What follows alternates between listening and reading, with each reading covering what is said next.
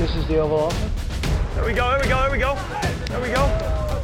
Somebody said, you know, this is uh, the greatest home court advantage that, that you could have, uh, have in this office. There we go. Everybody touch somebody. So that's the Oval Office.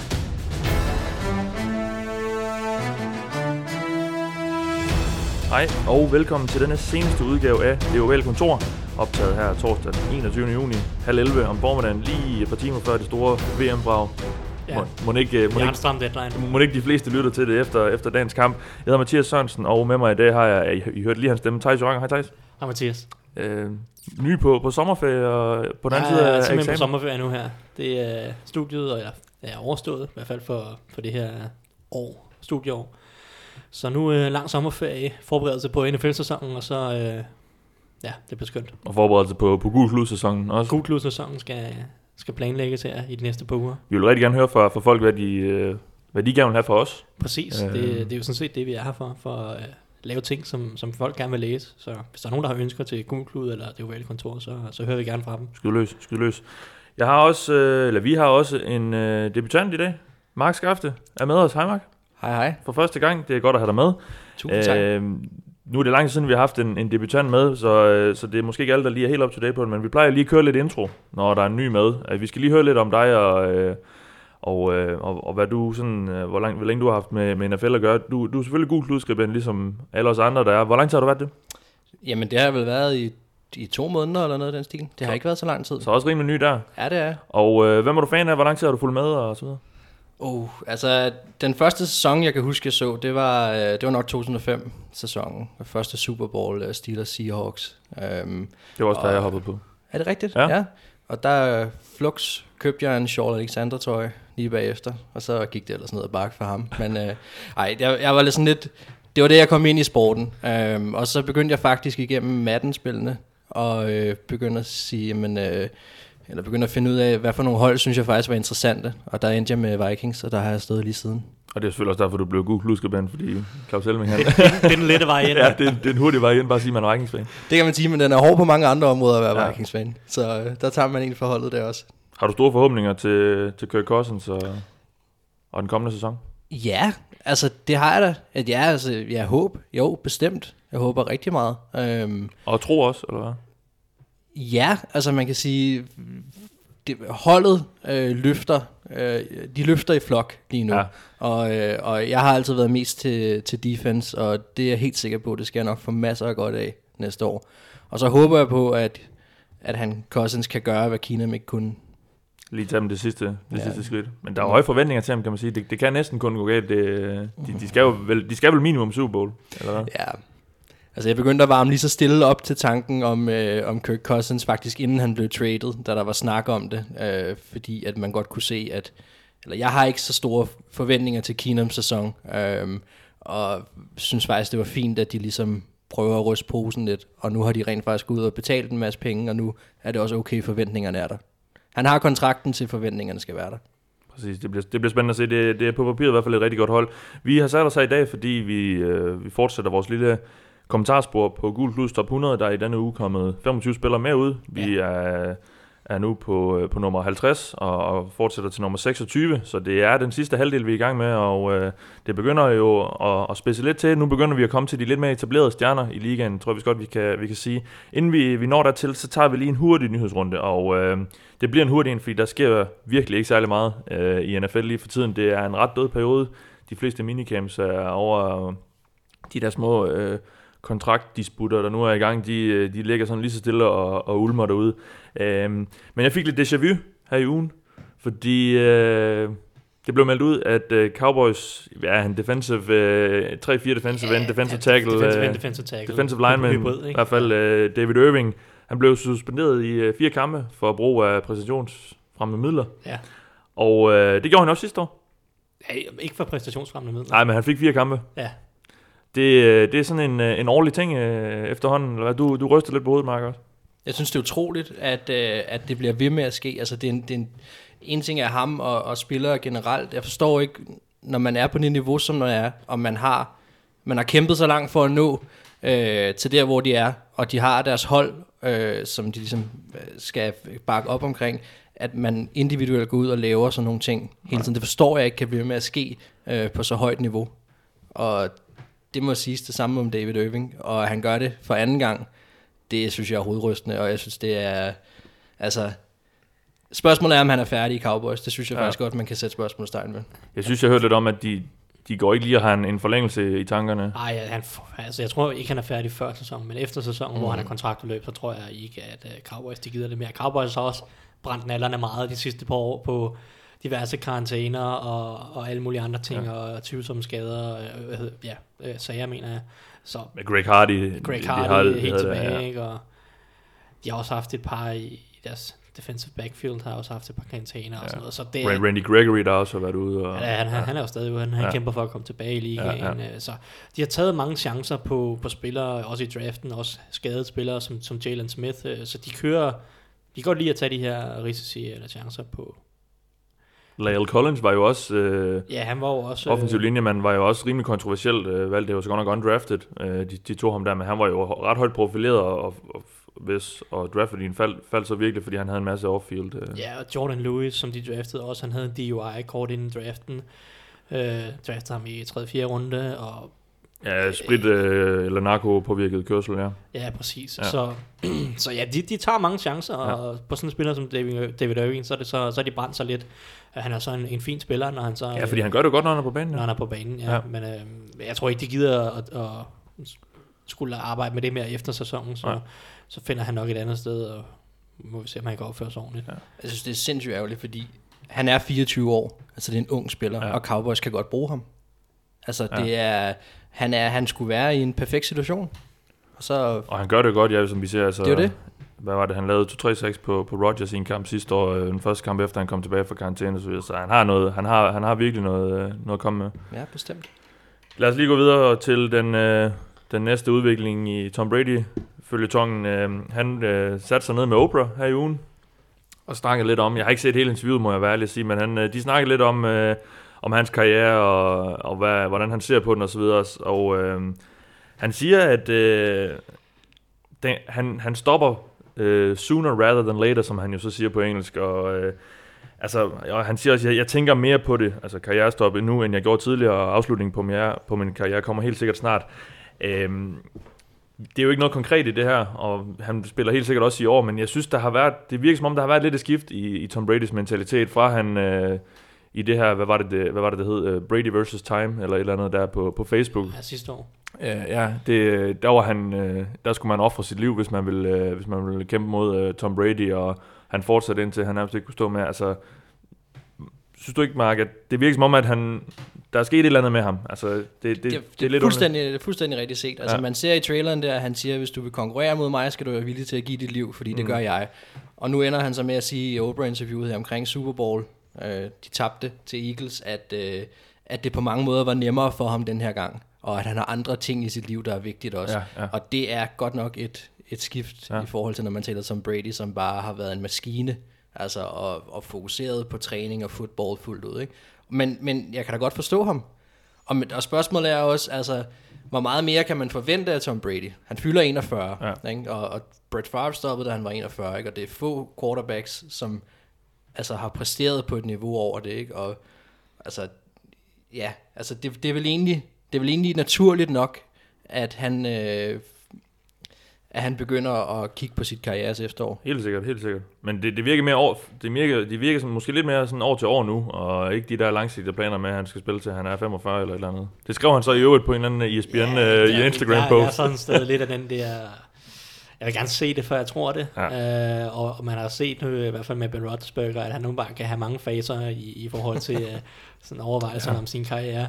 Så øh, altså, jeg, jeg, jeg tror stadig, der er et år eller to i Brady mere i hvert fald. Og, altså, jeg, jeg har aldrig troet på, at han ville spille til han var 45 eller 50. Det er jo det er bare utopi at tro på, men et, et år eller to øh, tror jeg stadig, der er i ham. Det er nærmest uanset, hvad der sker i år, medmindre han river korsbåndet over, så kan det godt være, at det er, det er lidt for lang en, øh, en vej tilbage, men jeg tror stadig på, at øh, jeg tror egentlig ikke, at planerne har ændret sig i hvert fald så meget de sidste par måneder.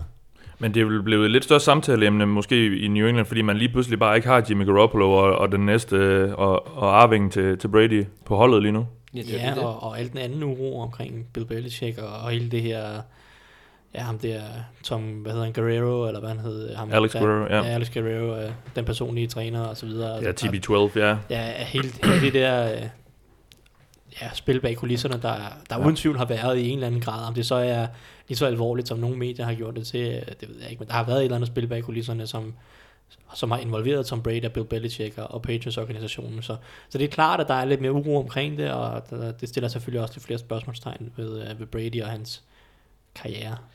Jamen altså spørgsmålet er, hvor, hvor forberedte Patriots egentlig er på det her, og om de har set det her komme, fordi de investerede også højt i første runde, altså med offensiv øh, øh, valg, ikke? Og, og valgte en running back og en o til at, øh, til at beskytte Brady, så det virker som om tingene er kørt i stilling, og netop at man sender Garoppolo afsted også, ikke? Um, De er stadig nu i det her win-now-mode. Jamen det er de Det jo, skal, de, og jo, det skal de jo skal de være, være, men, helt øh, indtil Brady han stopper. Der er helt jo ikke nogen helt grund til at forberede sig så, Nej, nej. så det. meget på fremtiden. Nej. Jamen det ved jeg egentlig ikke. Spørgsmålet er, så man bare kører ud over en klippe, når han så stopper. Ja, men så må man tage fem, øh, fem dårlige år, så håbe på, at man Ja. ja. kan rejse, rejse Ja. ja. det derfra. Altså, det er jo stadig en velfungerende organisation. Mm. Det er det. Men spørgsmålet er, fordi at han har været så stort et ikon, som han har været, om, om det faktisk bliver en del af hans opgave at sørge for at køre holdet i stilling til netop at kunne, øh, kunne eksistere og præstere på højt niveau, når ikke han er der mere. Det tror jeg ikke Brady vil Det- se det som. det- Det er mere Belichick, der, der har nogle visioner om hans øh, legacy og sådan noget. Ja. Altså, jeg, jeg, jeg, altså, jeg kan ikke rigtig... Jeg, jeg, jeg, altså, jeg har sagt det før, jeg har det svært med det der med, at man skal forberede sig på... Og, altså, man skal lægge den næste quarterback klar øh, til at følge efter en af de her legender. Det, Men bliver man ikke nødt til at have det i baghovedet, når, Jo, når man har en selvfølgelig, 41 hvis man, kan, hvis man kan, og det Ja. ja. giver mening og alt muligt, men altså hvis man har et hold, der har brug for hjælp, sådan noget, så vil jeg hellere prøve at kigge på at, at hjælpe holdet Ja. ja. nu med, med nogle af de andre Det positioner. ser vi også i Saints, der de sidste fem år har været rygtet til at tage en quarterback i, i toppen af draften, og ikke har gjort det. Præcis, Ja. øh, og, altså, som, altså, hvis man tager sådan, også tager et hold som Denver, som med Peyton Manning og sådan noget, de havde jo ikke nogen aftager klar. De prøvede så Paxton Lynch og alt muligt, da Peyton Manning havde, øh, var stoppet. Men altså, de vandt en Super Bowl, og så nu har de så haft en, en, en tre dårlige år. Øh, men altså, vil du ikke hellere have den Super Bowl sejr, og så have tre øh, dårlige år nu her, øh, end at være tæt på, og så have måske øh, tre middelmåde eller lidt bedre år nu her. Altså jeg vil da hellere have en Super Bowl og tre misset slutspil end fire slutspil. Det er i hvert fald Mm. min filosofi øh, omkring det, så jeg, jeg har det fint med bare at køre et hold helt ud til kanten, og så vinder man enten Super Bowl, eller så falder man ud over. Det, øh, det, det har jeg det fint med. Det, det, håber- det, det var også det, som jeg brokkede over min, min Steelers, øh, da de tog øh, Mason Rudolph i, i draften. Ja. Det, hellere, hellere bare øh, Der er Ben all in. Roethlisberger. Det. gå all in for, for sejren, og så, øh, så må man se, hvad der sker bagefter. Lad os lige gå videre, fordi øh, der er en lille bitte post mere på, på nyhedsrunden her. Det er, det er Cleveland, der har der shopper løs igen. De, øh, de har jo en masse penge at bruge, og de, de bruger så ikke mega mange af dem på ham her, på, på Greg, Uh, Greg Robinson, hvis jeg ellers skal få det sagt. Uh, offensiv linjemand, som jo, uh, ja, du, du snakker før om at køre ud over en kant, det må man sige lidt, hans karriere, han, hans karriere har gjort, den har aldrig rigtig blevet til noget. Han, han, han startede på kanten og, og startede med at køre ud over den. Uh, Greg Robinson, der er jo blevet valgt nummer to i, var det 14? Uh, jeg tror det var. Ja, Øhm, i 2014-draften øh, har aldrig rigtig været god, men han har spillet en frygtelig masse kampe, øh, men det er aldrig rigtig blevet særlig godt. Nu har Cleveland så givet ham en, en chance, som, ja, det skriver vi også på, på vores Google artikel det må være en af de sidste chancer, øh, tror jeg, det efterhånden for, for Greg Robinson. Hvad er det, man siger? Første rundevalg har ni liv. Ja.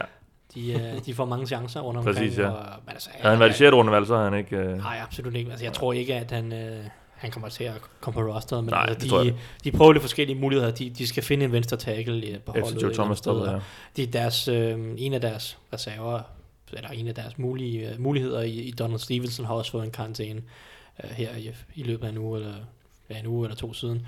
Så de, de leder lidt rundt og prøver lidt forskellige muligheder der, og ser, hvad, der, hvad de kan få ud af det på left tackle. Det, det, det finder vi ud af i løbet af af preseason formentlig, om, om Ja, for Chris Hubbard, de hentede fra Steelers, er vel højre tackle, eller? Ja, han, det virker som om, han er udsat til at spille højre tackle. Det Ja. giver mest mening. Det var også det, han spillede øh, primært for Steelers. Ja.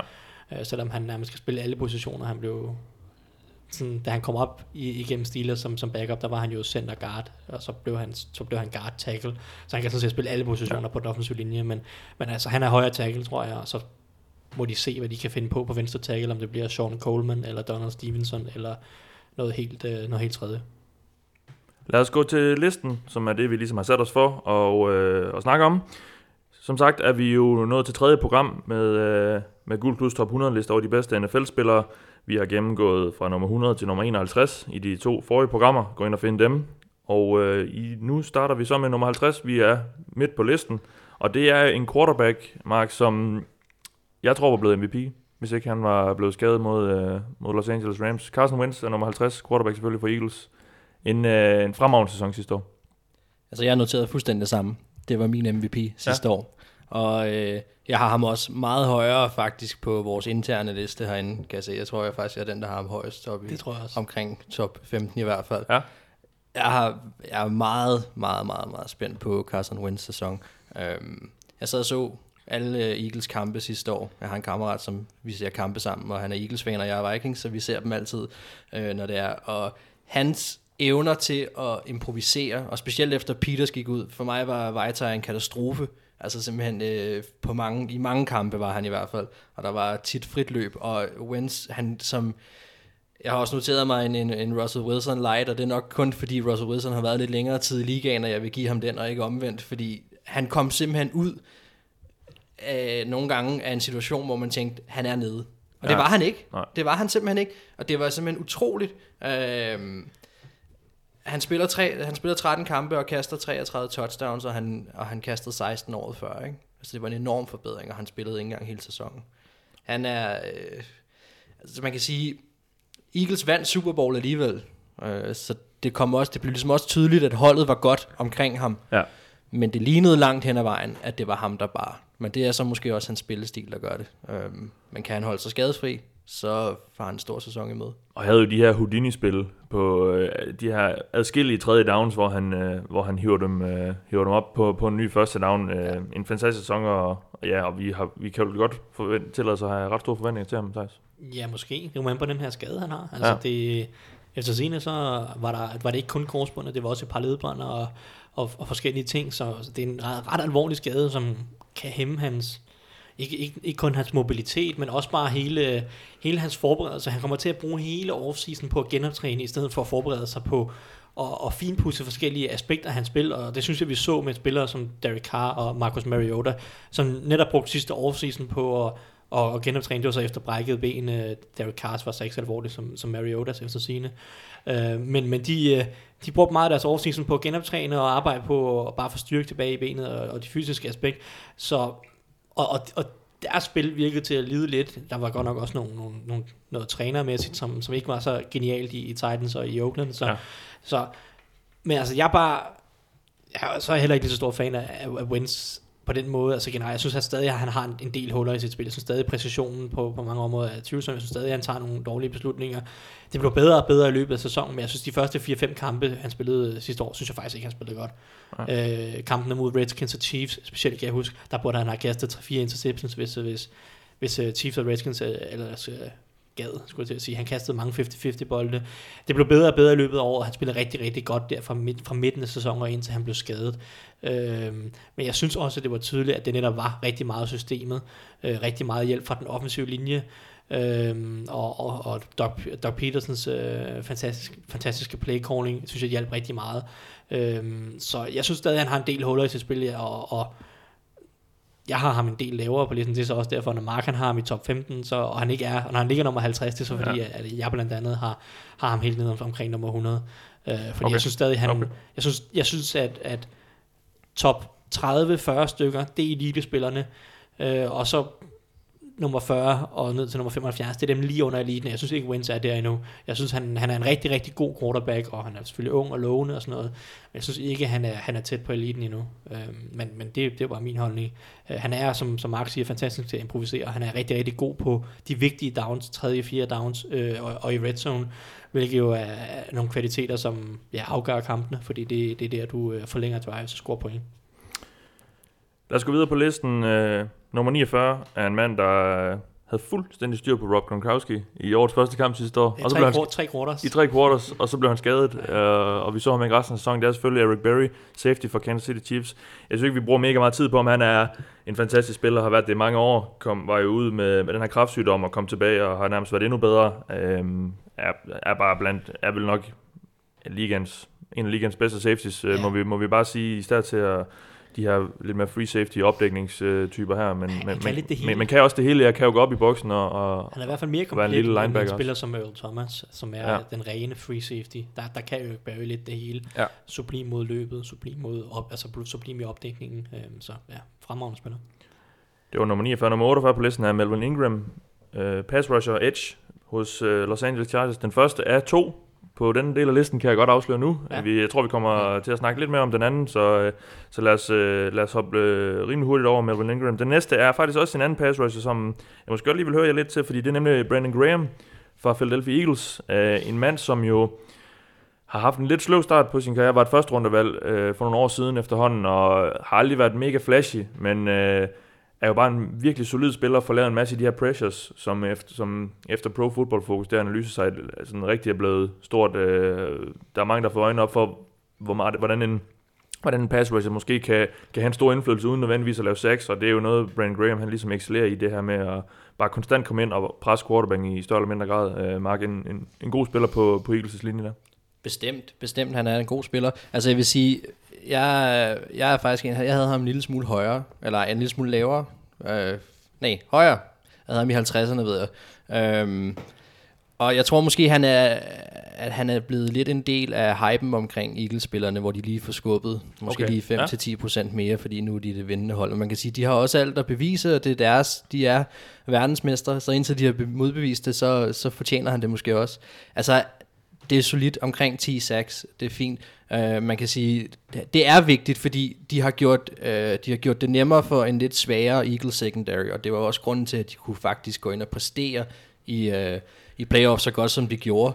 Jamen, uh, det var, at de kunne ligge så hurtigt pres på, så, uh, så det blev nemmere for deres secondary, så han har da helt klart været en del af den linje, som, som var vigtig for Eagles defense, og for deres sejre.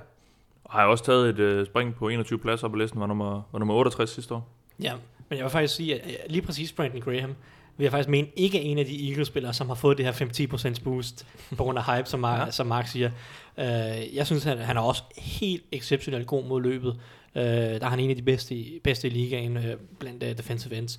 Så jeg synes, jeg synes mere, det er spillere som, som Fletcher Cox og Carson Wentz, uh, som vi lige har haft, som har fået mere hype, end, end deres niveau måske egentlig, egentlig berettiger til. Jeg tror også, vi kommer til at snakke Fletcher Cox øh, på den her del af listen senere. Um, men jeg synes, at Brandon Graham, he, at den her placering er helt fortjent. Jeg tror endda, jeg havde ham en lille smule højere op i øh, omkring nummer 35-40 stykker. Altså, jeg synes, han er, han er ganske, ganske forrygende. Og, og nej, han laver ikke 15-20 sacks på sæson, eller per sæson, som, som Von Miller, fordi at han, han mangler måske lige de, de sidste procenter i nogle af de dele af, af sit spil. Men altså, han er, han er exceptionelt god øh, i og exceptionelt consistent. Det er hver eneste kamp, øh, er han bare inde og skabe et, et hav, et hav af ravage det der i, i backfield. Mm. Øh, og, og, jeg synes bare, det kan godt være, at det ikke udmyndter sig i, øh, i et væld af sacks, men han skaber meget, så meget uro i, i forhold til mange andre, synes jeg.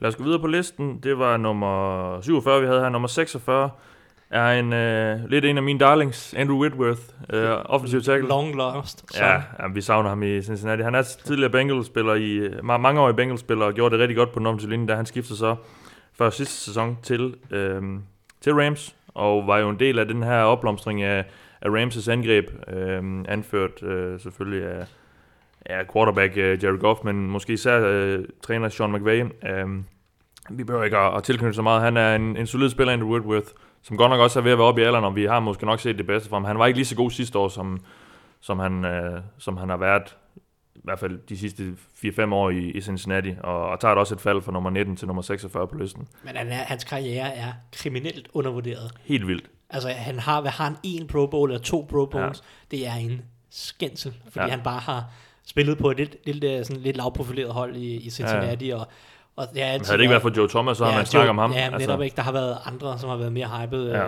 i divisionen, netop som du siger, Joe Præcis. Thomas. Ja. Det, men altså, hans, hans karriere er, er vanvittigt undervurderet. Jeg kunne godt tænke mig at se ham i, i Hall of Fame. Der går nok lige nogle år, men uh, må det ikke det, det kommer til at ske på et eller andet ja, tidspunkt. Det, det, det kan godt blive svært, fordi han mangler de der Pro Bowls Jamen, og All Pros det, ja. og sådan noget, Ja. som, som de kigger meget efter. Men hans, hans spil øh, vil være mere end, øh, mere end fortjent. Men, øh, det kan være, hvis han vinder en Super Bowl med Rams. Det, det øh, hjælper det, det. jeg kunne faktisk godt undre ham det, Ja, det hvis det nu skal være. bestemt. Nummer 45 er Earl Thomas Safety for Seattle Seahawks selvfølgelig. vi har allerede nævnt ham lidt i det her program. Vi snakkede en hel masse om ham i sidste uge, øh, og ham og hans kontraktproblemer, eller ikke problemer, udfordringer. I hvert fald, han vil gerne have en ny en af slagsen og have, og have lidt flere penge. Øh, jamen, alle kender jo Thomas. Han er virkelig god, øh, og når han, er, når han ikke er på banen for Seahawks, så, så, ser det, så ser det en rimelig rodet ud for dem. Den næste øh, på listen er nummer 44, Marshall Yanda, som er guard. Du sidder med sådan en smør smil på, øh, på læben lige nu, det er jo en gul legende. Ja. Var nummer 8 sidste år, øh, og, og er så faldet til nummer 44. Kan du, øh, kan du sætte nogle, nogle ord på det? Jamen, det er mest fordi, han, han blev skadet. Ja. Og han er godt op i årene efterhånden. Ja. Øh, så det, det koster lidt. Jeg havde gerne set ham en lille smule højere, men, men han er også en spiller, som ikke er så, så profileret. Øh, han, er, øh, han er lidt en darling af, hos, øh, hos Dennis Kortsen, øh, øhm, den er en, en af Google skribenter. Og han har, bare, men han, har, han har været så vanvittig god i mange år. Jeg synes, han har været ligaens bedste guard i, nu var han så skadet sidste år, men, men de 5-6 år før det, bare konsekvent helt vildt dygtig. Øhm, og ja, han har også All Pros og Pro Bowls til, til at vise det, hvis, øh, hvis vi skulle snakke Hall of Fame på et tidspunkt, men simpelthen bare så vanvittigt stabil og, og teknisk øh, raffineret, og jeg kan, altså, jeg kan endda huske, i, jeg tror det var i 2016-sæsonen, hvor han, han fik en, en, en, en, jeg kan ikke huske, om det var en bryst eller en skulderskade, men så skifter han side på den offensive linje, fordi han, han, han vil gerne have den, den skadede skulder på, øh, på ydersiden, mener jeg. Øhm, så han skifter side, og han var bare stadig en af ligaens en-to bedste guards. Øhm, så Hvor højt havde Dennis ham? på, på den her Ja. årsliste, øh, jeg tror, han havde ham som nummer 3, 324. Øhm, Okay. så, så det var det var også det højeste. Ja. Øh, det var ikke det var han havde ham ikke i top 5. Nej, nej, nej, det havde jeg nu heller ikke forventet. Han har trods alt stadig lidt for noget. altså, der var et par stykker, han havde med der som nummer nummer 23, og også øhm, Anders Kaltoft, som så er Ravens-fan, så han sætter selvfølgelig også Ja, pris på det, så ja, han har ja. ham som 27, jeg havde ham som 36, så, Okay. øhm, Så lander han der. ja, så lander han, så er der nogen, der havde ham lidt lavere, øhm, men også sindssygt dygtig spiller, og formentlig kommer han tilbage også på et rigtig højt niveau, tror jeg, selvom han var skadet sidste år, og, og, og er oppe i årene, men øh, han, han tager et lille fald nu her, det, øh, det er nu engang sådan, sådan tingene lidt er, når man er oppe i årene og bliver skadet, så øh, er det, man, kan ikke, man kan bare ikke forvente, at de kommer tilbage helt på samme niveau. Lad os gå videre på listen. Nummer 43, og en mand, som... Mark, jeg synes, man, man overser lidt, når man snakker bedste receiver i ligaen. Han er ikke helt deroppe, det, det vil jeg godt medgive, men han, jeg synes, han er i toppen. Det er Keenan Allen, uh, receiver for Los Angeles Chargers. En mand, som desværre har fået sin... Uh, ja, han, spillede en hel sæson sidste år, men de to forrige blev, blev ødelagt af skader. Han spillede en kamp i, i 15, og, og 8 mener jeg det var, uh, i øh, en kamp i 16, undskyld, og, og 8 kampe i 15. Øh, men kommer tilbage sidste år, spiller en hel sæson og havde over 100 catches og næsten 1400 yards. Øh, en rigtig god spiller der også. Altså, øh, jeg er kæmpe Keenan Allen-fan. Ja. Virkelig, virkelig. Og jeg, for mig, når han er frisk, så ligger han i leje med spillere som Julio Jones og, og Okay. DeAndre Hopkins. Det Okay. synes jeg bestemt, Ja. han gør. Øhm, og det der er ved det, det er, at, at, at når han er på banen, og han er frisk, så får han også bolden. Altså vi ser de der kampe, hvor han simpelthen griber 10-12 bolde, altså han, hvor Philip Rivers han er interesseret i fodrer at bruge bare. ham også. Ja. ja. Og han leverer. Og det hele handler bare om, at han skal holde sig frisk, og det er jo så det, som kan være hans akilleshæl. Ikke? Øhm, og der findes nogle spillere for mit eget vedkommende, når jeg skal se ud over mit eget hold, som jeg ønskede kunne få succes. Den ene kunne være Larry Fitzgerald, den anden kunne faktisk være Philip Rivers. Og jeg synes en del af at der er Keenan Allen en, en enorm vigtig brik for, at Chargers kan få succes. Øh, Ja. De har været så skadespladet og så uheldige de sidste par sæsoner på rigtig mange områder. Det tror jeg har stoppet dem langt hen ad vejen. Og nu igen ser vi år med Hunter Henry, ikke? går i en, en stor sæson i møde og er allerede ude, inden det starter. Ja. Så Keenan Allen skal holde sig frisk, og Keenan Allen er øh, forhåbentlig højere at finde på listen næste år, fordi så har han haft en god sæson. Det håber jeg. Vel også en mand, man godt kan tage med en vis portion selvtillid i, i fantasy. Han kommer nok til at få en del bolde nu, især nu, hvor Det Hunter er Henry er hvis ude. man spiller noget PPR-liga, Ja, så, ja, ja. Så, så, så er der meget, fordi han er en possession receiver. Han er ikke en, en dyb trussel på den måde. Han spiller Nej. Meget i slotten, fordi hans, hans, han, hans styrker er hans, hans ruter. Ekstremt teknisk dygtig. Der er øh, måske kun Antonio Brown, som er bedre som ruteløber. Øh, Adam Thielen er også deroppe af. Øhm, så altså, han lever meget af slotten og, og, og får skabt den separation derinde, selvom han, han er ikke den her vanvittige atlet. Øh, så, så, men altså, som, som Mark siger, fantastisk spiller, super underholdende at, at se på. Lad os gå videre på listen. Nummer 42 er den øh, årets rookie på den defensive side af bolden. Marshawn Lattimore, cornerback selvfølgelig for Saints virkelig en gennembrudssæson allerede i sit rookieår. Han fik sidste år, øh, gik direkte ind på banen stort set og var, øh, og var blandt de, de bedste cornerbacks i ligaen. Øh, og var også med til at, ligesom at, hvad skal vi sige, revolutionere det her Saints-forsvar. Øh, og gjorde dem til ikke en af ligens bedste, men i hvert fald ikke, ikke længere at være en af ligens dårligste.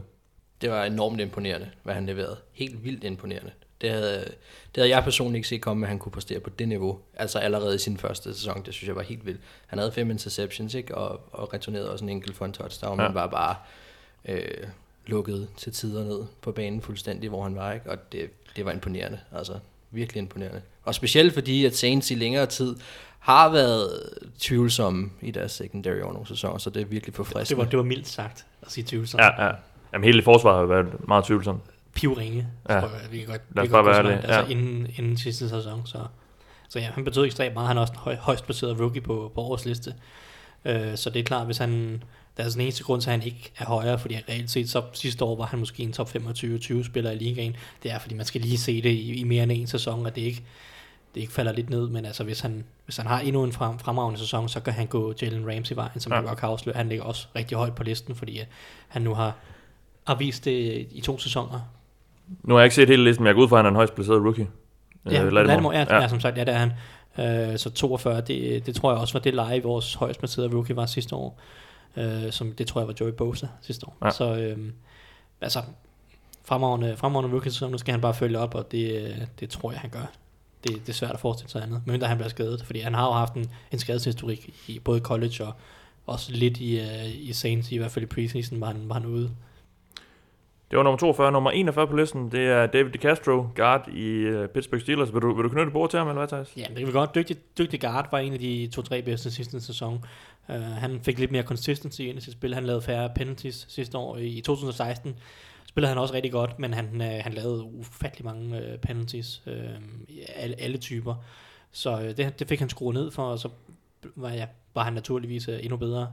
Så han er en rigtig, rigtig dygtig guard, og han er den bedste spiller på, på den her Steelers offensiv linje, som, som er ret solid. Så øhm, ja, der er ikke så meget mere. Han er, han er, han er vigtig for, for Steelers angrebet, også fordi han, han er så god en puller, altså han er god, øh, han er god, når han er i bevægelse, så det, det udnytter Steelers rigtig meget i deres angrebssystem og deres løbespil, som, som bliver meget... Ja, de her, hvor de har spillet, øh, du siger pull, det er det her, hvor man trækker garden ud. Ja, rundt om, rundt om, Rundt om den, linjen, ja. den, den offensive linje, Ja. ja. og så ud og blokere ud Ja. ja. foran øh, på den anden side.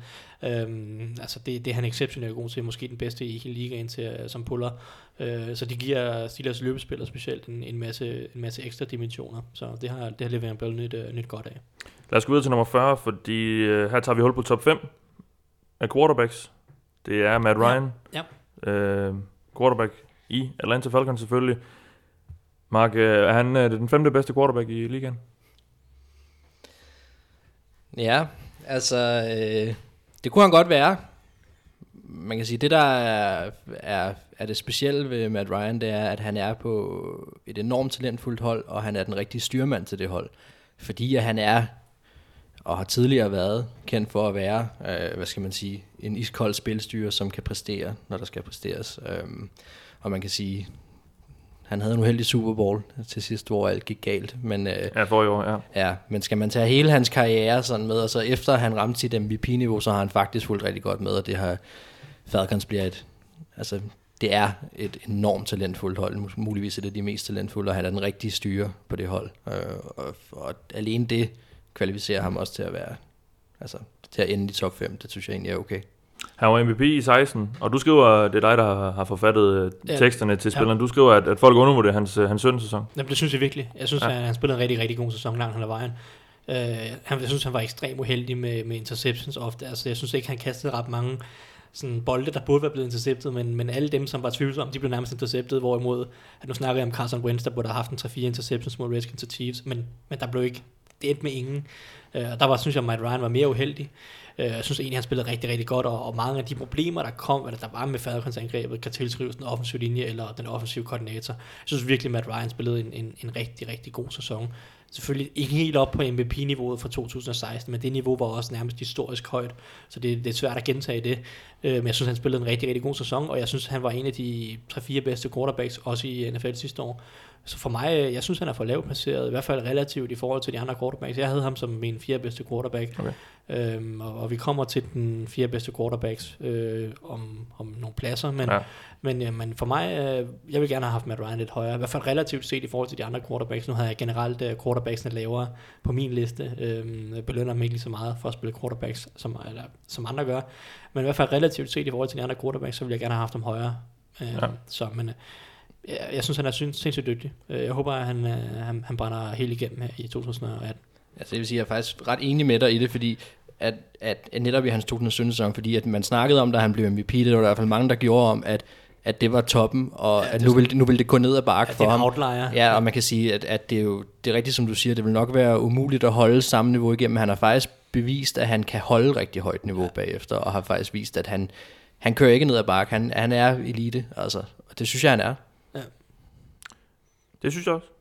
Så lad os gå videre på listen. Øh, jeg synes lige, vi, vi kombinerer de, de to næste lidt. Øh, nummer 39 og Du 38. vil ikke snakke, du vil ikke snakke om nummer 39? Jo, det vil jeg godt. Det er Gino Atkins, defensive tackle i Cincinnati Bengals. En, han, er, han er lidt overset. Det synes jeg faktisk, han er. Altså, Jeg synes, han er for lavt placeret. Det synes jeg også.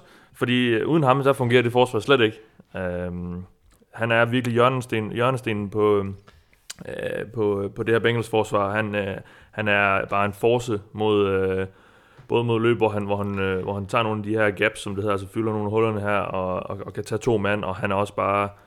Han er ikke lige så god som Aaron Donald til at, til at komme ind til quarterbacken, men det er, det er ved at være, være, være Han har 28 sacks de sidste- sidste tre sæsoner. det er deroppe af, når han er, når han er, i, når han er i form. Han havde et lidt sløvt, øh, han havde lidt, øh, lidt sløvt 16, fordi han kom tilbage fra en skade der, men, men var virkelig oppe i gear i, i sidste år, og øh, ja, en, en fantastisk spiller. Han, han er den fjerde bedst placerede defensive tackle på den her liste. Ja. Og jeg, altså, jeg har ham som, Jeg- jeg kan ikke jeg, nævne- jeg, har ham som klart nummer to. Ja, jeg kan ikke sige tre, der er bedre fald. Nej, Altså, klart og klart nummer to. Donald der er også rigtig mange ja. andre gode. Donald er selvfølgelig suverænt nummer et Ja, øh, blandt defensive tackles. Men jeg har Gino Atkins som en rimelig klar toer på, ja. på min liste.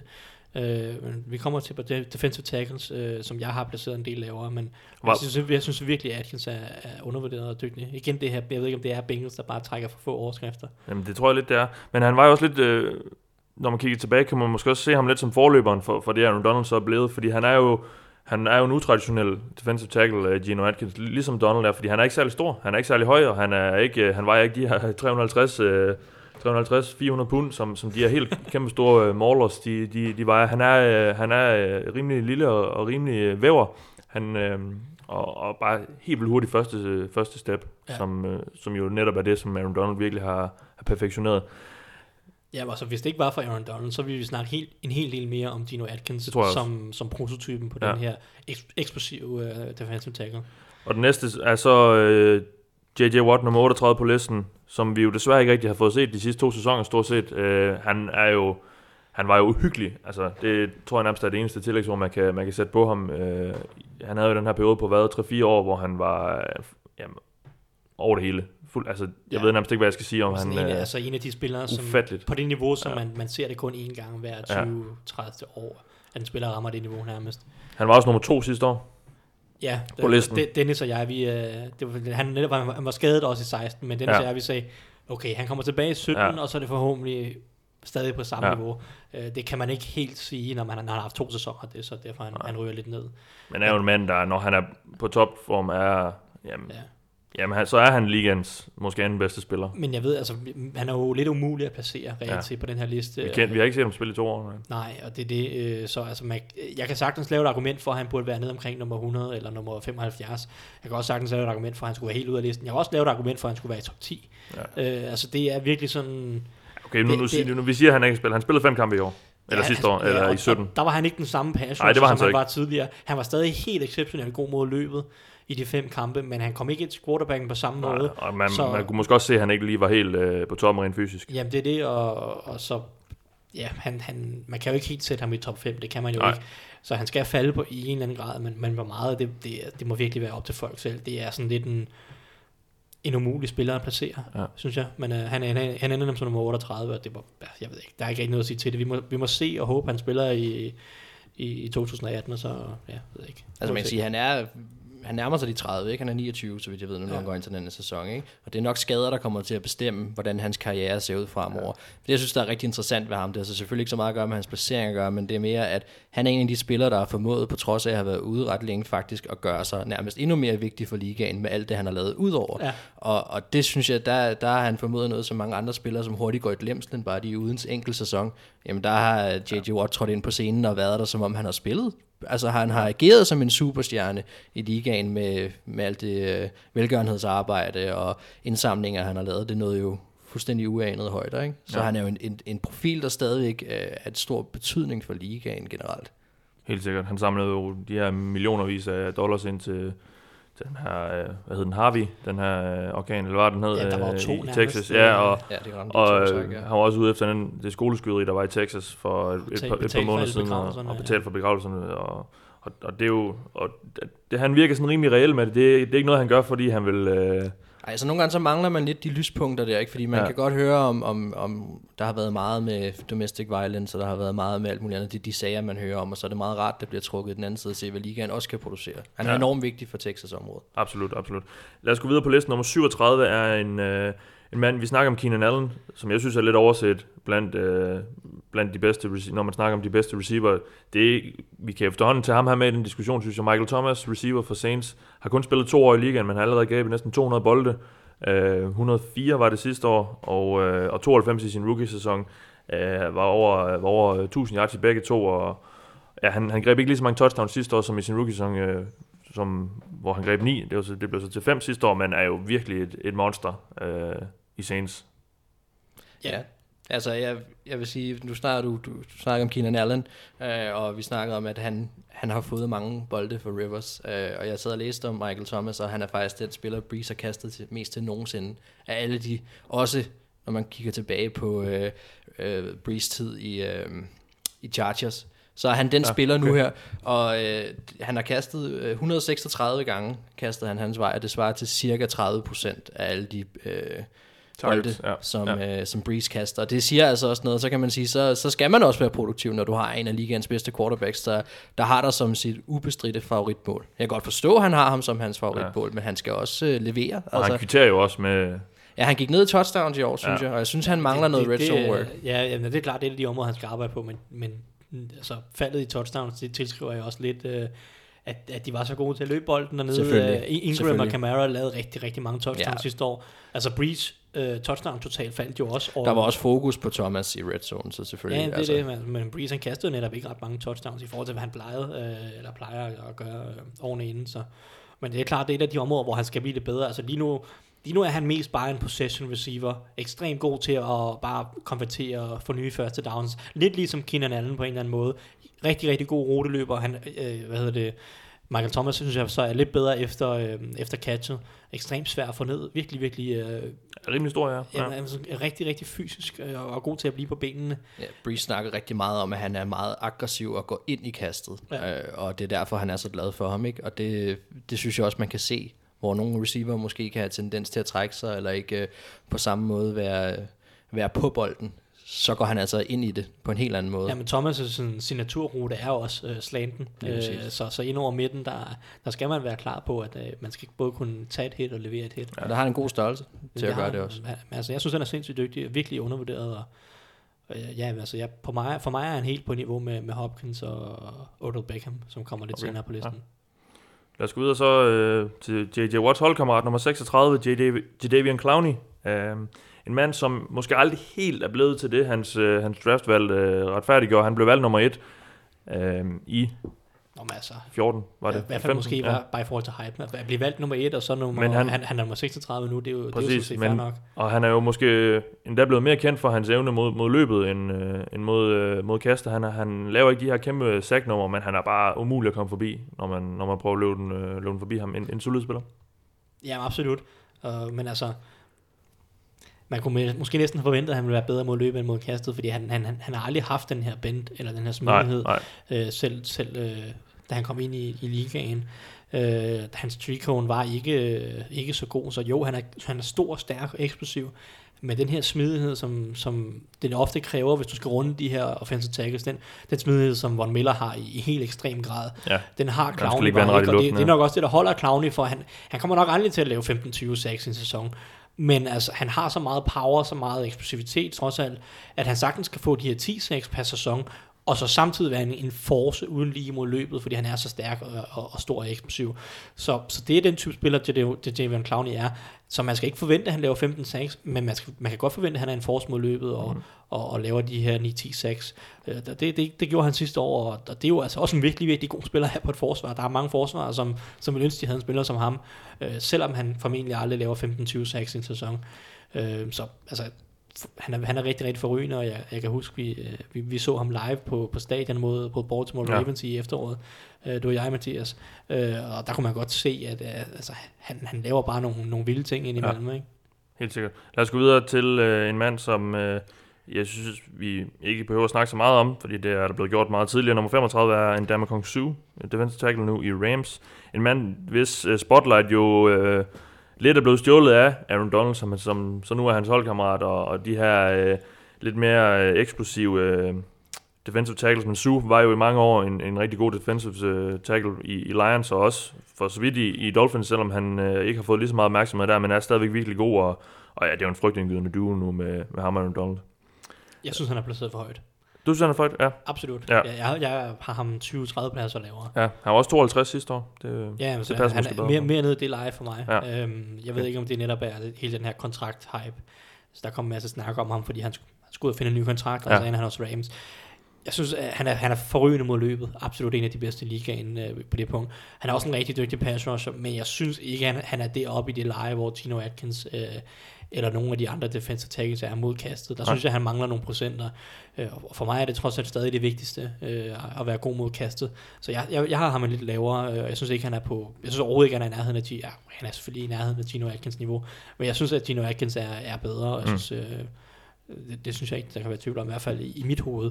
Så, så, så jeg vil gerne have Sue en del lavere. Men jeg synes, det er interessant det der med, fordi hvad, hvad den enkelte spiller kan præstere selv, og hvad øh, holdet kan få en spiller til at præstere. Og jeg, bliver godt nok, jeg er godt nok spændt på at se, hvad der kommer til at ske i Rams nu.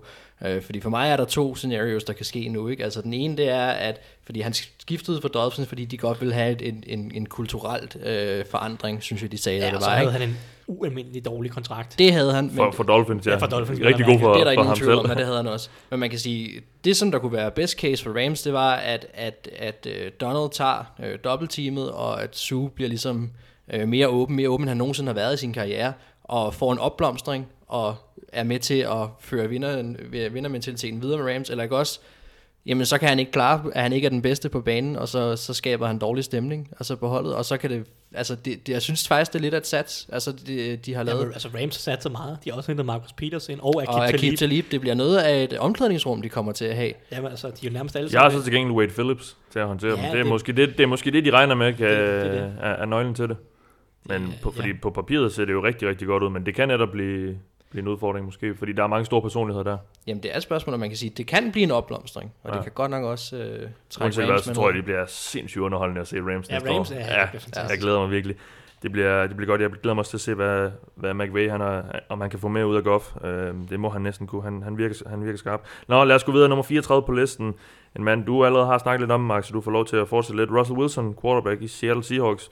Thijs skriver, beskriver ham i den artikel, vi har liggende på Gul Glud med, med listen, som øh, er ved at have udviklet sig lidt, til lidt af en enmands Ja, Jamen, altså, jeg kan kun være enig. Øh, han er, jeg vil stadig beskrive ham lidt, som jeg gjorde med Wentz, at han har det der øh, lidt magiske over sig. Altså, han kan, simpelthen, han kan simpelthen slippe ud af alle ting, og ligegyldigt, ja. altså, der, jeg har, man har jo set vanvittige spil fra ham, hvor han har kastet bolden op i luften, og hvor den er endt hos en receiver, det er bare forskellen på ham og alle mulige andre. Selvfølgelig er receiveren også noget, jeg skulle have sagt, men der er bare et eller andet over Russell Wilson, og det lykkes bare for ham i Ja. en rigtig stor grad. Og jeg synes faktisk, at kigger man på sidste sæson, hvor at, at, at der nærmest ikke var noget løbespil Mm. i Seattle, så synes jeg faktisk, at han, øh, at han steppede ret godt op, og, og, og egentlig gjorde øh, mere end mange andre måske egentlig vi kunne have gjort på det hold. Ja, han gør det stadig godt, men vi må jo være ærlige at sige, det er noget, der hæmmer Se- Seattles angreb, at de bare ikke har Marshawn Lynch mere, og de har ikke en... Der er ikke nogen offensiv De har, det, havde de det måske det, er heller aldrig haft, men altså, nu er den virkelig dårlig. Ja. Jamen altså, running backsene var vel at mærke ikke gode, men de havde jo ingen chance. Nej, mange af dem. Altså, de der er blev stoppet i fuldstændig- backfield, ja. Fuldstændig Ja. ja. pinlige offensivt linje, de sætter på banen, eller sat på banen sidste år. Forhåbentlig bliver det bedre i år. Ja. Øh, selvom man nok ikke skal håbe på alt for meget. Øh, øh, apropos, eller angående Russell Wilson, så synes jeg ikke, at hans 2017-sæson var, var, altså jo, taget betegning af, hvor dårlig hold omkring ham var, så var den rigtig imponerende. Men sådan rent spillemæssigt, så tog han flere dårlige beslutninger. Han var mere upræcis, end han har været nogle af de tidligere sæsoner. Og det kan man måske godt tilskrive, at han var mere presset, og han skulle, gøre, han skulle lave flere mirakler selv. Men det, altså, jeg synes ikke, han var helt deroppe at ringe, hvor, at, øh, hvor, hvor han måske har været tidligere. Det er også derfor, jeg synes, at Matt Ryan er, er, er, er, er tydeligt bedre, mm. eller var tydeligt bedre, har været de sidste to år. Ja. Øh, og, Ja, vi, vi placerer ham som den, den fjerde bedste Ja, quarterback. Russell Wilson, Ja. ja. og for mig er han nummer 5, og Matt Ryan er nummer Okay. 4. Ja. Faktisk er top 5 er for mig er ikke så tæt. Jo, 1 og 2 er ret tæt, men, men så er ret, ret, ret tydelig på, at Breeze er 3 er for mig, Matt Ryan er 4, uh, Russell Wilson er 5. Og så kommer der et, et mudret felt derefter, der kan man uh, tage hvem end man har lyst til, om det skal være Philip Rivers, Ben Roethlisberger, Matthew Stafford, Cam Newton, Carson Wentz. Det er jeg sådan set ligeglad med. Det der 6-10 område, det synes jeg er meget mudret. Mm. Men for mig er de fem øh, sådan rimelig, øh, ri- rimelig sæt og, og rimelig meget den rækkefølge, som, som, jeg, har, som jeg lige nævnte lige, lige før. Men, øh, men der, der er jo så andre, der har stemt, og, der, og de har så værdsat Russell Wilson mere, og det er jo også fair nok, at han er en fremragende spiller. Ja, altså han ligger interceptionmæssigt præcis som han gjorde i 16 også, ikke kaster 11, og det er lige et, et nyk op for, for tidligere sæsoner, ikke? Øhm, så det er, man kunne måske godt veje en tendens, ikke? Men altså, på den anden side, så, så er holdet også blevet betydeligt ringere på mange andre områder, og jeg tror, jeg tror altså, det er rigtigt, at, at han bliver kastet ud i at skulle gøre flere ting og tage flere chancer, og øh, det er det, der afspejler sig i statistikken. Lad os gå videre på listen til en cornerback på nummer 33. Det er AJ Bouye. Bouye. Buja. Bouye. Fra Jacksonville Jaguars. En mand, som jo øhm, før sidste sæson skiftede til Jaguars. Han sluttede rigtig godt af i Texans, hvor han, øhm, hvor han sådan rigtig kom på folks retter og, og fik så et, et, et rimelig stort gennembrud i år, fordi han jo bare var en del af det her Jaguars forsvar, som over hele linjen bare var rigtig godt. En, en rigtig god øh, cornerback, især i, øh, i slotten, Thijs. Nå, men han spiller ikke så meget slotten i Jacksonville, men det var det, han fik sit gennembrud i, Det var da han fik sit gennembrud i i Texans, Houston. Øh, som jeg skriver på i artiklen, så skriver jeg, at vi tog fejl. Øhm, Dennis og jeg, vi tog fejl sidste år, fordi vi Ja. havde ikke AJ Bouye med på listen. Han var inde i vores på og vi så nummer 100, diskuterede det. Men han havde spillet fire sæsoner i Houston, og det var kun den sidste sæson, han rigtig havde spillet godt. Der spillede han så også Ja. rigtig godt. Men det var i slotten, og vi var sådan lidt... Ah, han er stadig ret grabby, når han spiller og sådan noget. Ja, spørgsmålet om det ikke bare var lidt sådan one, one hit One year wonder. wonder, ja. One year wonder. Uh, Monik hans niveau faldt en lille smule. Kommer han til Jacksonville, selvfølgelig også gode forudsætninger i Jacksonville, Mm. men niveauet faldt ikke. Han var fremragende sidste år. Øh, super, super dygtig. Og som sagt, altså nu snakker jeg om, at han er meget grabby, og det er han stadig. Han lever, han lever på den der balance med, hvor meget kontakt han må have med, med, med receiverne. Indtil videre, så balancerer han på den rigtige side af den grænse, og, og det, gør han, øh, det gør han rigtig godt. Så øh, som jeg skriver, altså vi tog fejl, og, og så må vi jo bare anerkende det nu her, og så nu er han med på, no, på listen som nummer 33, øh, selvom han ikke var med sidste år, og det kunne han måske godt have været sidste år, øh, med den sidste sæson i, i Houston. Men øh, altså, fremragende spiller, og det er det, han er en af de grunde til, at Jacksonville forsvaret blev så helt, uhyggelig, eller, helt uhyggeligt øh, skræmmende sidste år. Han komplementerer Ramsey helt vildt godt, og jeg tror, at det er de færreste receiver, der har lyst til at, at skulle stå op søndag og møde dem. Det Ja. kommer til at gå ondt dengang imellem. Og øh, Texans, de har så svaret tilbage ved at hente Aaron Goldwyn fra, fra Jaguars, øh, efter de, de lod Boye tage til, til, tage til Jacksonville. Så det bliver spændende at se, hvordan, øh, om, han kan, om han kan fylde de sko i, øh, i Texans, som, øh, som Boye har efterladt. Lad os gå videre på listen. Jeg synes ikke, vi nødvendigvis behøver at bruge mega meget tid på ham, andet end jeg kan godt vil have din kommentar til ham, Thijs, fordi du sagde, at han var måske en af dem, der havde fået lidt shine efter Eagles' sejr. Det er Fletcher Cox, defensive tackle. Ja, jeg synes, jeg synes han er for højt placeret. Ja. En lille smule, i hvert fald i forhold til Gino Atkins. Øhm, personligt, personligt har jeg ham helt nede som nummer 53. Han er en rigtig dygtig spiller, men, men at være helt heroppe, når vi snakker tæt på top 30, så er det altså den absolute elite øh, af spillere. Vi snakker de to, be- to-tre bedste spillere på, på positionen. Det, det synes jeg ikke helt, han er. Øh, Mm. jeg, synes, jeg, jeg synes, der mangler lidt, øh, lidt, lidt fra ham. Øh, men altså, han er en dygtig spiller. For, for mig er han bare ikke helt deroppe. Jeg, jeg har ikke så meget mere at sige til det. Nej. Øh, men jeg synes, Gino Atkins er bedre. Sådan er det bare. Sådan det var. Lad os lige gå videre til, medmindre du har noget tilføje, Mark. Ja, jeg vil sige, jeg tror, at vi har den omvendt der med Brandon Graham og Fletcher Cox. Det er der, vi, vi bytter om i, hvem der har, hvad skal man sige, den største andel i, at den øh, D-line hos Eagles øh, var så eksplosiv og var så, øh, hvad skal man sige, øh, gode til at lægge pres på quarterbacken og hjælpe deres secondary. Der har jeg nok tilskrevet en del mere øh, til Fletcher Cox. Men, øh, men for min skyld, der altså de, de, de er måske ikke så langt fra hinanden, som de egentlig er endt med at blive placeret på listen her. Øh, men jeg synes, at hans øh, enorme eksplosivitet og hans... Øh, altså han har, han har armene op på hvert spil. Han er både mod, øh, mod kast og mod løb, og han er over det hele. Jeg synes, han er... Øh, jeg synes, han har hele pakken. Og det har ham her, vi går videre til i den grad også, fordi det er nemlig David Johnson, som er running back for Arizona Cardinals. Han er faktisk mere eller mindre hele pakken i Arizona. Han var skadet sidste år, og er derfor også faldet fra nummer 13 til nummer 31. Ja. Men en fantastisk running back, og øh, tror jeg vist også, vi kan give et, tidligt fantasy-råd til ham, fordi han kommer til at få rigtig meget at lave i, Ari- i Arizona det, næste år. fa- Faldet er næsten også for stort fra nummer 13 Ja. til 31.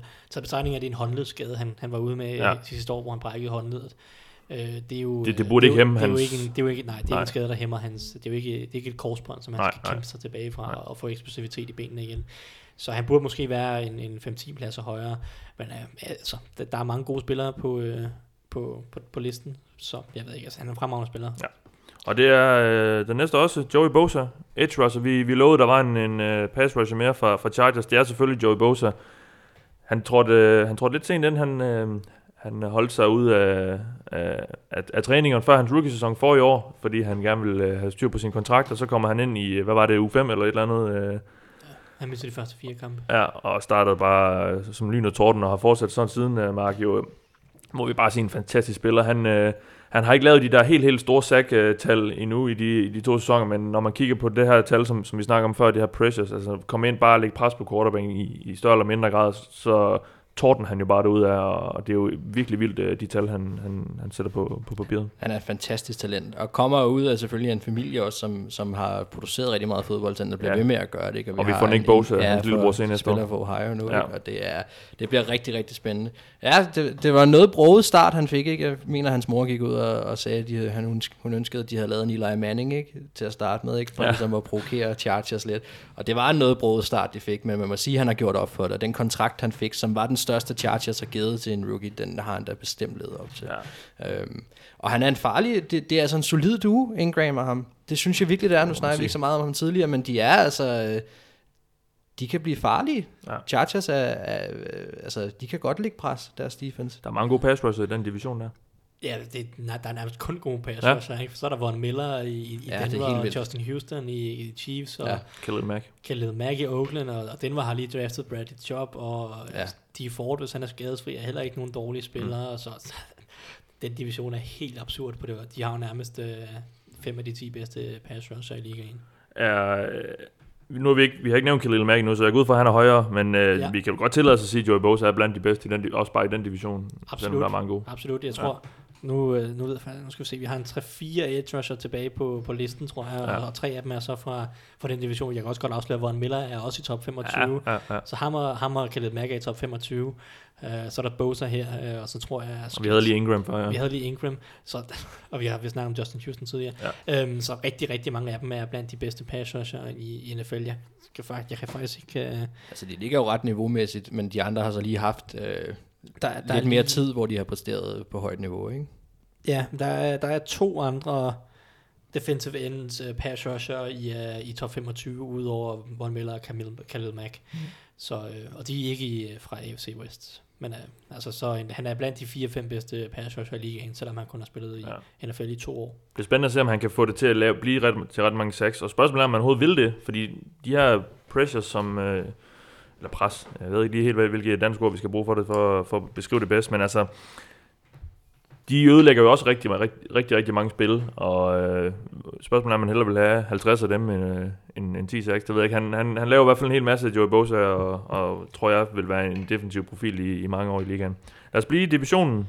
Øh, godt nok ikke på, på den defensive linje, men, øh, men på tight end. Travis Kelsey er nummer 29. Ja. Fra, fra Kansas City Chiefs selvfølgelig. Øh, en mand, der virkelig har, har udviklet sig over de seneste par år, og, og, som hans placering også vidner om, er blevet en af ligens bedste tight ends. Ja, der er ligesom, der er to tight ends i, i ligaen, som er sådan rigtig, rigtig, rigtig gode. Så er der nogle andre, som er også gode. Vi har haft Zach Ertz, ja. Tidligere. Men Travis Kelsey og Rob Gronkowski, de skiller sig ud fra mængden, synes jeg.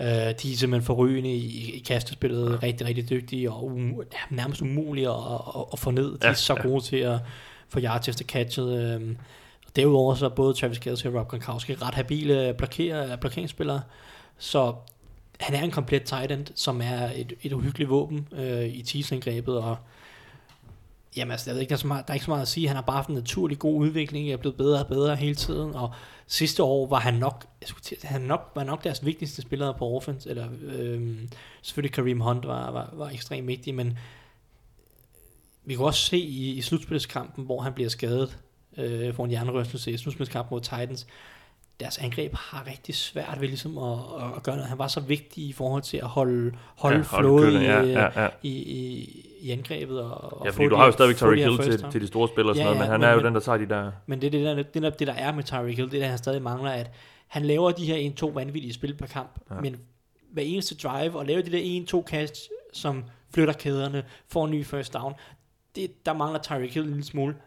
Det er det, der, det, er det Travis Kelce så har øhm, for Chiefs-angrebet, så han, han, er, han er ekstremt vigtig og, for Chiefs, og det vil han nok også være for Pat Mahomes, som, som skal vende sig til, at den skal nok ikke kaste dybt hver gang. Det kan godt være, at man skal, Mm. man skal give den lidt til Kelsey også. Ja, det bliver spændende at se det angreb. der. Det er virkelig også, øh, nu snakker vi om Rams tidligere, de bliver sjovt at se. Det tror jeg altså virkelig også Chiefs, de gør. Ja.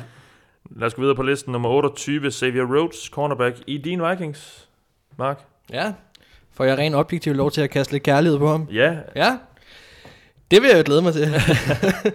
Ej, altså, øh, han er en fantastisk spiller. Det er han virkelig. Øh, for mig kan han det hele. Han er en fysisk spiller, men han kan rykke rundt, øh, og han har en god størrelse, og han kan skabe separation til spillerne. Øh, han er, altså sidste år gav han to touchdowns op, mener jeg det var. Som vi, øh, og det var det eneste. Øh, og han havde nogle, nogle små skader og så videre, men spillede faktisk alle kampene sidste år, så det var sådan set egentlig okay. Men jeg synes, det bliver interessant, når man sådan, hvis man sådan kigger på de profiler, han var op imod. Man kigger jo et Michael Thomas, ham her, han havde, han havde fem grebne bolde for 45 yards, ingen touchdowns. Så havde han Julio Jones, som havde to receptions for 24 yards, ingen touchdowns, og AJ Green lukker han også ned. Han får to receptions og 30 yards i den kamp. Det er altså højt profilerede spillere, som normalt stortrives på så mange andre Men baner. han har også problemer med Mike Evans og Marvin Jones, ikke?